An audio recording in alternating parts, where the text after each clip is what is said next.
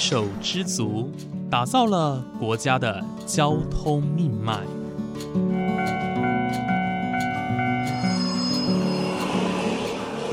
翻山越岭，运送着历史的独家记忆。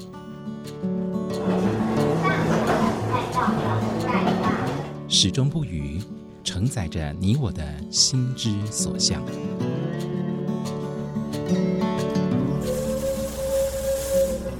各位旅客您好，欢迎搭乘本班次列车，我是胡浩辰，欢迎来到鬼世界，让我们一起探索铁道文化，感受铁道温度，记录铁道故事。本节目由正声广播公司台中台胡浩辰制作主持，欢迎收听。各位听众朋友，午安！谢谢大家在每个周五的中午十二点钟准时收听，欢迎来到鬼世界，我是主持人胡浩辰。在上一节节目当中呢，矿业摄影师朱建炫老师呢，他分享了关于铁路在矿业还有各大矿场当中扮演的重要角色。那今天朱老师呢，要继续分享他从民国七十年到民国八十五年之间，在矿场中所看见的大小事。以及他对矿工、矿业未来的期待。接下来就继续收听老师的分享吧。接下来呢，其实想要请问一下老师哦，因为在您的书作呃书籍当中有一页呢，其实让我看的呃也是倍感唏嘘哦，就是当矿业慢慢退场了之后啊，很多的台车啊。轨道啊，桥梁可能都已无用武之地，那就这样埋没在荒烟蔓草当中。那如果今天呢，实际到了平息的旧矿场当中，可能也会看到这样的景象哦。矿业铁道可以说是台湾最早期的产业铁道之一。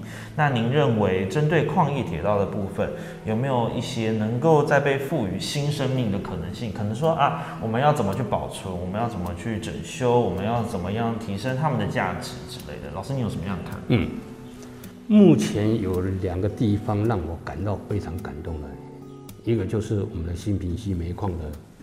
的矿业园区，嗯，还有一个就是我那个朋友弄的，就是侯同矿业那个文史馆，嗯，矿工文史馆，啊，就在侯同那边，他们是尽量的试图把废弃的矿场把它重建起来，对，把一些资料把它保存下来，还有一个设备，啊，尽量的就是说原本的原原本的设备把它。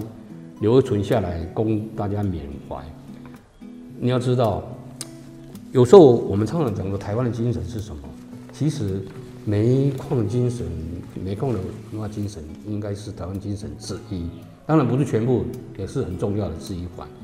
你想想看，煤矿在早期哈，军事上我们炼钢要要要煤，军舰早期二战的时候军舰还是烧煤的，你知道吗？日本所谓的官煤是谁在负责？所以是是是谁在保保存？比如说以台湾来讲，他们是海军部在在负责。为什么海军部？因为军舰要美。嗯，是。那说到这里，我我我我也要要说的是，老实讲，这到底是谁的责任？嗯，你说像新皮溪煤矿，它的保存有一个让我非非常称赞的地方，就是说。它所有的系统都保存下来了。最近他们甚至盖了一条铁路，那条铁路是什么？从他们选洗煤厂要铺到石温车站去。他这要证明说，以前呃新平溪煤矿他们的运的煤就是从选洗煤厂直接跟石温车站连在一起的，所以这个系统他们系统保存的非常好。那。合同他那边是因为合同他必也是因为他是民间一些老工老矿工去弄的，他没有办法像新平溪他自己本身有一块地有那么大的是财力在弄的东西，他们只是尽可能的把台湾的煤业文化保留下来。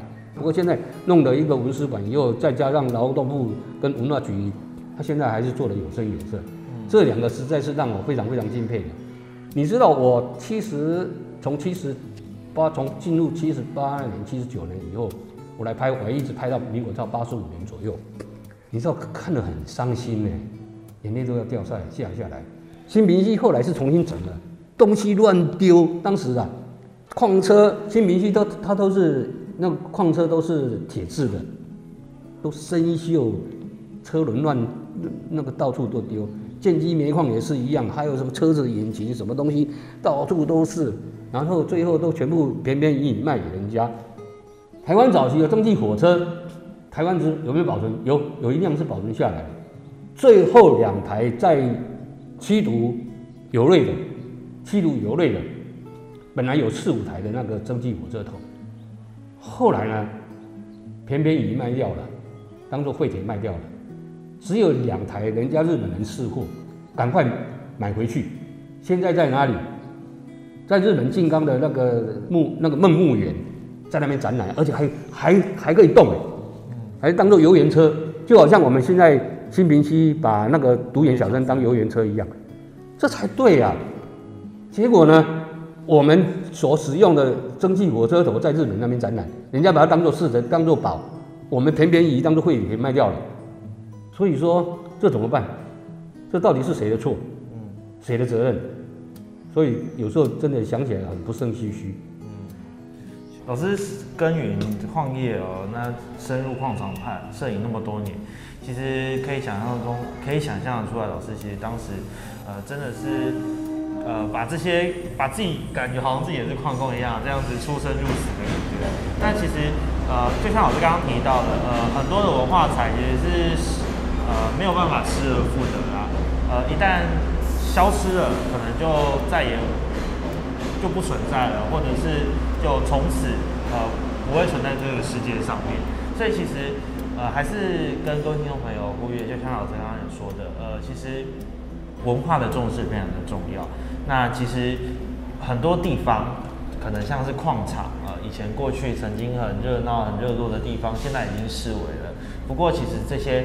呃，文化以及过去的历史都应该要被重视的，所以其实还蛮支持老师，像刚刚讲的，呃，很多的事情哦，不能都是以利益为优先哦。那很多关于过去的历史，呃，它因为它毕竟也是支持我们存在，呃，支持我们现在台湾经济的其中一个因素之一。那我觉得在呃利益的之外呢，像是刚刚提到最在前面有提到环保的议题。或者是说像现在文化的议题哦，其实都应该要被重视哦。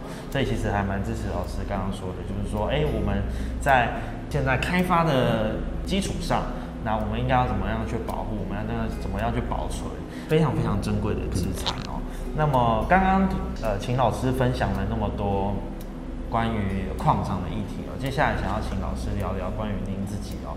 那老师刚刚有提到说，就是您从民国七十年。就开始拍摄关于矿场的照片，一路拍到民国八十五年哦。那其实这很长很长的一段时间，呃，你可能也认识了很多人那看到了很多事情哦。老师刚刚有提到说，你呃你在呃拍摄的这段期间的时候，也有遇到很多让你感到非常酸甜苦辣都有啦。那接下来想要请问一下老师哦，就是摄影是你的兴趣跟专业哦，但是你当时却是以矿业为题材去记录。我相信这个题材啊，在台湾应该算是非常非常少人记录的一个主题。那想要请问一下老师，你当时为什么会有这样的契机？为什么想要记录矿业？哦，事实上当时我会去拍矿工，也是为了一个比赛。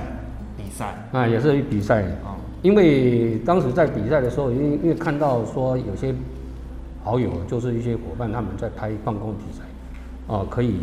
拿到很高的分数，或者拿到很大的奖，嗯，然后就跟台北县的一那时候台北县的一些朋友说，就说，哎，海南煤矿那边有有有很多题材可以拍，我就跟人家去拍，结果这个一拍下去，我就慢慢慢慢越拍越深入，慢慢越拍越深入，拍到后来就我是什么都拍，而且这个东西我就几乎已经把拍矿业当做一个自己的一个纸质。而且很多地方我又以自蹲点的方式下去拍，这就是一种当时叫做写实写实摄影，写实摄影现在叫做纪实摄影的主要的一个方式之一。当时也是这样子，就是慢慢登陆去拍摄。那在这拍摄过程当中，最让我印象深刻的是民国七十三年的海山煤矿爆炸。嗯。啊，那一那一次那一天。当时爆炸呢，其实在爆炸的前两三天，我还去我还去拍过。那有一天，我有我朋友打电话跟我讲说，哎，那个小朱，你赶快去看电视。我说怎么一回事？他说你去看就知道了。我说干嘛？我现在上班呢，你说去看，我怎么去看？他说海山出事了。那时候是民国七十三年嘛，六月六月呃二十号。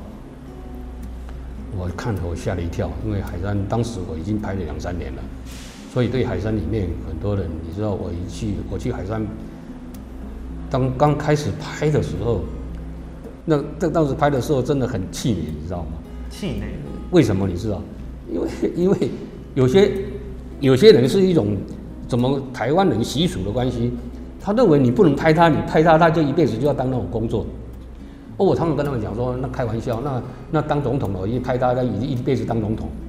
那那个当议员的，一辈子就当议员嘛。但是就是一种一种一种错误的观念了，又算是迷信了。不过慢慢慢慢大家熟悉以后，我都已经带带一包烟，一包香凉烟糖，一一包香烟，一包凉烟糖。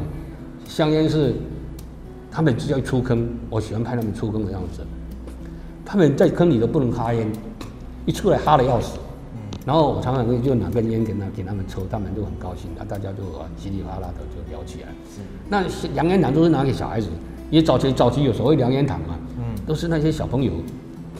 所以，我常常跟跟我的一些后辈他们讲，一一些后辈他们讲，我的学生，我跟他们讲，我说有时候拍摄这种纪实摄影的东西，彼此之间人际关系交情还是蛮重要的。有一天。你的镜头对着他，他不把你当一回事，把你当空气的时候，你就成功了。事实上就是这样子。啊，所以慢慢慢慢慢慢，我就越拍越深入，越拍越深入。那我刚刚讲的，我印象最深刻的就是海山煤矿第，其实第二天我就赶过去了。我从来没有经过那么恐怖的事情，因为我第二天我到十点多赶进去的时候，刚好第一铺当他们第一辆车子刚好要撤出来。那一进去的时候，去我我我坐公路局坐到永林路就挡下来了，因为事情有事情嘛，有有出事嘛，所以要走的差不多一一一一公里多才到海山的门口。那海山门口那边都是陷阱，也是挡下来，我透过里面关系才帮我带进去。那那时候真的是里面空气念经的念经，念佛号的念佛号，然后再再就就就是。都都到处都出去，那声音，那个气温真的非常不好。那第一到十点多的时候，警察哨子一吹，然后车子就出来，大家就开始涌到港口去。一出来就是五具尸体。啊，那一次，哦，我印象非常深刻，大家哭了，哦，那种哭声真的实在会非常搅人心弦。后来我我也我也因为计划的关系，就是做填调的关系，我也去访问了几个。那种事情一发生。变成一辈子的阴影，很多人走不出来，很多那个阿妈现在都已经七六六七八十岁了，还是走不出来。她老公那过世，那那个到现在，只要听到海山煤矿，眼泪就出来。在访谈的过程当中，我有访问过两个，一个是我这本书的封面的那一个人物，嗯，这一张照片我曾经得过首奖。我后来后来透过关系找到他，然后就就采访他的时候，我在电话中跟他谈到谈到，呃，我要我要跟他做个访谈的时候，他知道我的来意，他就跟我讲说，朱老师，哎，你今天能找到我，真的你很运运气很好。我说为什么？他说海山出事那一天我在坑里头，那后来他就大概谈论了那一天的整个情况，譬如包括包括他们那一天听到两个啪啪大声音。然后就开始这地都在震动，因为他那个时候他在二斜坑，发生事情在三斜坑，那二斜坑三斜坑之间还是有一个通风道，就是风风风风坑通风道，通风道有一个安全门，那个安全门整个被爆开了，那灰尘就从那边灌进来，全坑停电，他们就慢慢爬出来。他跟我说，那一天六点钟，他们他一共有四个兄亲兄弟。都在海山矿坑工作，他跟二哥在二斜坑，三哥跟大哥在三斜坑，结果那一天回来的只有两个人，他大哥跟三哥就在三斜坑。里面里面的，然后他再回头再跟我讲说他们怎么下进去坑里头去救人怎么样？他说一进去，哇，那整个乱七八糟，那个落盘很重，非常严重。那他们哦没有办法，就只好从空气里面再想办法去挖挖挖，尽量能够挖到出来。那一挖的时候，里面已经开始在发臭了，味道很重，非常很重。其实，在坑口附近的哈，比较就是说不是在就在坑口附近的的尸体，大部分都都拉出拉出去了。那从直接在山斜坑里面的十五片道了，因为当时发生事情是在十五片道，一个斜坑进去旁边都有片道嘛，是在十五片道。那十五片道里面的那些人。都出不来，但是他们到第三天才把打通，打通一进去就到处都是尸体。他说暗的要死，那而且又又那个不小心都会踩到尸体，那暖暖的一些尸体。他说他看的实在是很难过。那他的大哥跟三哥也到大概到到第五天才找到人。那他也因为这一样子，整个人产生非常大的变化。他离开海山煤矿又整个人。非常消沉，而且酗酒，那跟到街头去乱逛，酗酒，结果生了重病。然后他因为因为那个教会的关系，教会的人去关心他，慢慢把他带，然后他后来就那个受洗，那现在在当一个长老。他一直感谢说，这上上帝把他带都带出来了。是我我我看到听到太多。太多悲惨的故事了，还有那个遗孀，我访问过三四个遗孀，呃，访问到后来，我自人实在是没有在那没有在那种心情再去再去访问他们，真的实在是非常令人难过的一件事情。嗯，好，非常呃非常沉重的一段。不过呃，我觉得在沉重的故事背后，其实我们要正视它，这是过去历史发生过一件事情。呃，虽然说。很多人不愿意面对，很多人不想回忆起这件事情。但是我觉得我们要，我们最重要的还是要从呃过去的种种的教训当中去汲取，呃呃很多的我们应该要注意的事情，避免呃很多的事情未来会再度发生哦。其实我觉得海山煤矿这一件灾变哦，其实是当年也是一个很很严重的一件事情。不过。这些事情我们都必须要一样要面对啦，一样要向前看哦。那老师刚刚的分享，其实呃，我听完也很沉重。不过我觉得我们还是要散发正能量。呃，虽然说这些事情可能大家慢慢的忘记，慢慢的遗忘了，不过这些事情我们都还是要记在心中的。谢谢老师刚刚的分享。老师刚刚分享的这一段是比较沉重的部分啊。不过我相信在老师拍摄这十几年中，你也看到了一些呃，会让你呃。比较开心啊，或者是觉得温馨感动的地方哦。呃，因为在老师的书中有看到几张照片，我会觉得说，哎，其实我觉得这照片超有意境的，我觉得真的是充满温情哦。尤其是老师在拍摄小朋友的照片的时候，我觉得这种画面是倍感温馨。所以接下来想要请老师呃分享一下，我们摆脱刚刚比较沉重的气氛，我们现在请老师分享一下。呃，比较欢乐啊、温馨的部分，老师，你可以跟我们分享几个在拍摄过程当中比较，你觉得比较正能量、温馨的、开心的之类的一些画面或故事。最我我比较让我感动的哈，也是感觉到啊，心里看起来很舒坦，而且很舒畅的，就是常常有小朋友到坑外等父亲，嗯，去等父亲。那还有，我为什么喜欢到公鸟里面去逛，去拍小朋友？主要那些大部分都是阿美族的小朋友哦，啊，那帮他拍他们那些大大的眼睛啊、顽皮啊，还有天真的样子，真的实在会非常会让人非常愉悦。还有一件事情就是，譬如说他们去坑外等父亲，你知道，那些人一出来，全身乌漆嘛黑的，对。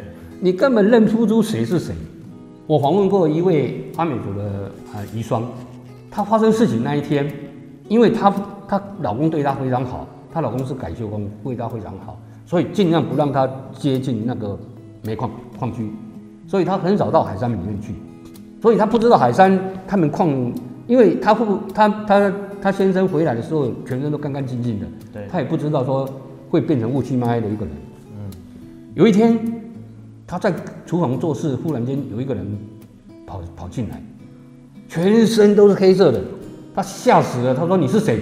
你为什么跑跑进来？我要叫人了。”然后那个人跟他说：“我是你，我是安信啊，我是你二哥啦。”嗯，他连自己二哥都认不出来。嗯，然后他跟他讲说：“你赶快去坑口，发生事情。”那小孩子也是一样。吴明显，吴明显现在就是我们导览协会的啊，我们我们平西镇导览协会的理事长。明显，他有一次在跟我讲讲给我听，他说他去他小时候去坑口等他父亲，因为他父亲回来的时候都是干干净净的嘛，大家不知道他他们出坑是那么黑的。然后他们父亲他父亲一回来回家都会先给他十块钱，所以他就觉得每天以这个事情为为那个那个。啊，感觉到很高兴。是，啊，后来他到坑口去，糟糕，那怎么都每个人都看不出来是谁是谁。嗯，忽然间有一个人走过来，拿给他十块钱，他说：“哦，原来这就是我父亲。”他听着好笑。啊，给你十块钱就是你父亲，就就这就是一个很好玩的事情。那在矿场里面的那些小朋友，他们嬉戏玩耍，我只要讲个笑话，笑得稀里哗啦的，我就赶快拍了。所以说，你说矿场里面没有快乐的事情吗？没有高兴的事情吗？还是很多。嗯，啊，不过还是令人很感慨的。你知道，每次我递烟给他们的时候，出坑了，他们一定先吸一口空气，然后我可以递烟给他们，他们马上就哈起来了。嗯，看到天了，他们就自己知道又活下来了。所以他们说，进坑在坑里，命是土地公的。出了坑，命才是自己的。有时候问他们说：“阿林多起，那我要做个叫赶扣。”嗯，他说：“我要养家一家人啊，我不养不行啊。当然，我进去，也许我死了，我死就死一个呀。啊，我哪入去呢？我死一个呢。所以说，他们当然了，主要是也实在是工资也很高了，所以说大家趋之若鹜了。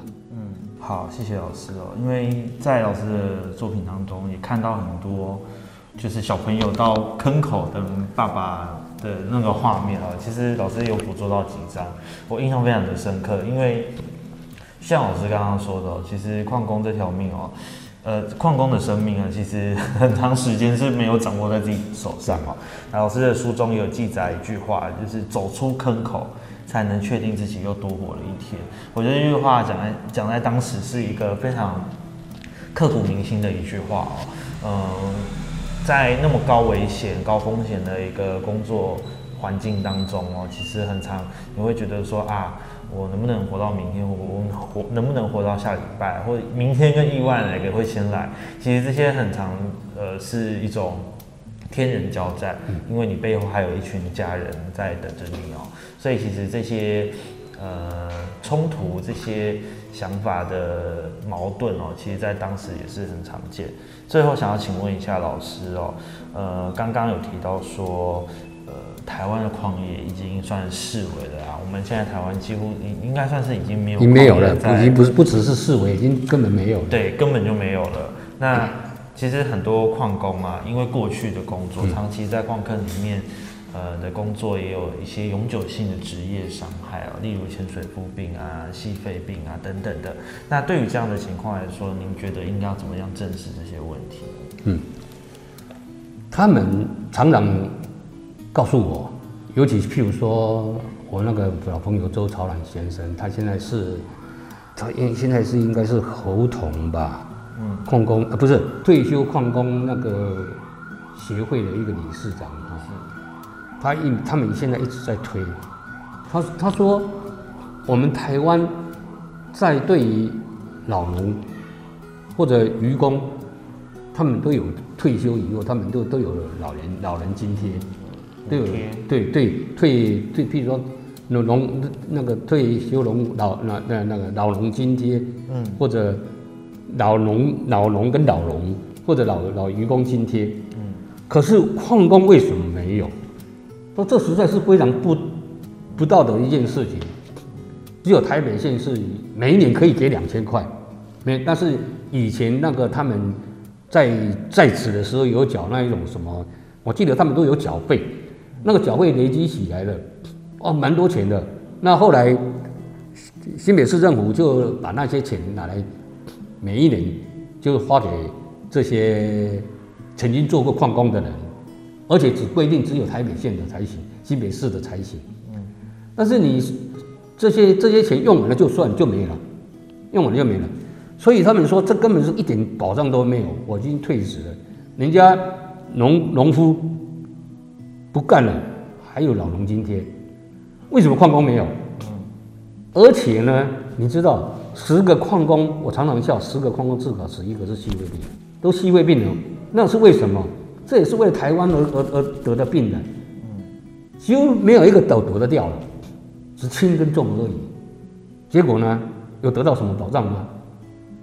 一直到最后，有劳保有那个职工灾害津贴，有有有有那个，但是那个很多人也领不到，因为他规定也蛮严的。是。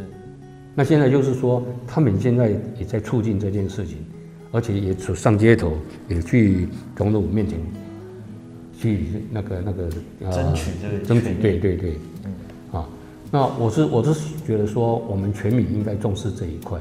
毕竟他们也曾经为台湾卖过命，对，牺牲过青春，真的，这他们真的牺牲了自己青春跟生命为这块土地。那我们还是，我们还是应该要关心他们的。这件事情，绝对一定要做，不能不做，否则的话，我们真是在对不起他们那些已经曾经在坑里头死去的那一群人。是，所以我们还要要关心这一块。没错，其实，呃，诚如刚老师刚刚说的。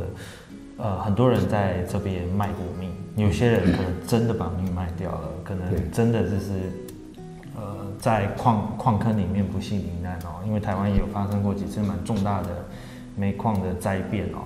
那我们在现行制度下，我们要怎么样去保障矿工的权益，甚至是他们的健康问题啦，后续的呃扶持啊，我们他们老年后的扶持的问题，其实这些都是一些蛮值得去思考的一些问题哦。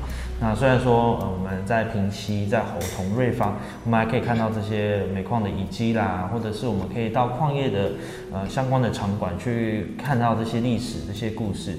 但是其实放眼未来哦，他们的权益还是有很大的进步空间，需要被保障的。所以，嗯。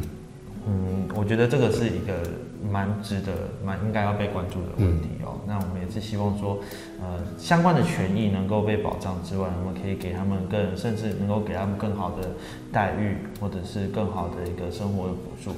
那毕竟他们曾经也是台湾经济的一大推手的基层人员们哦。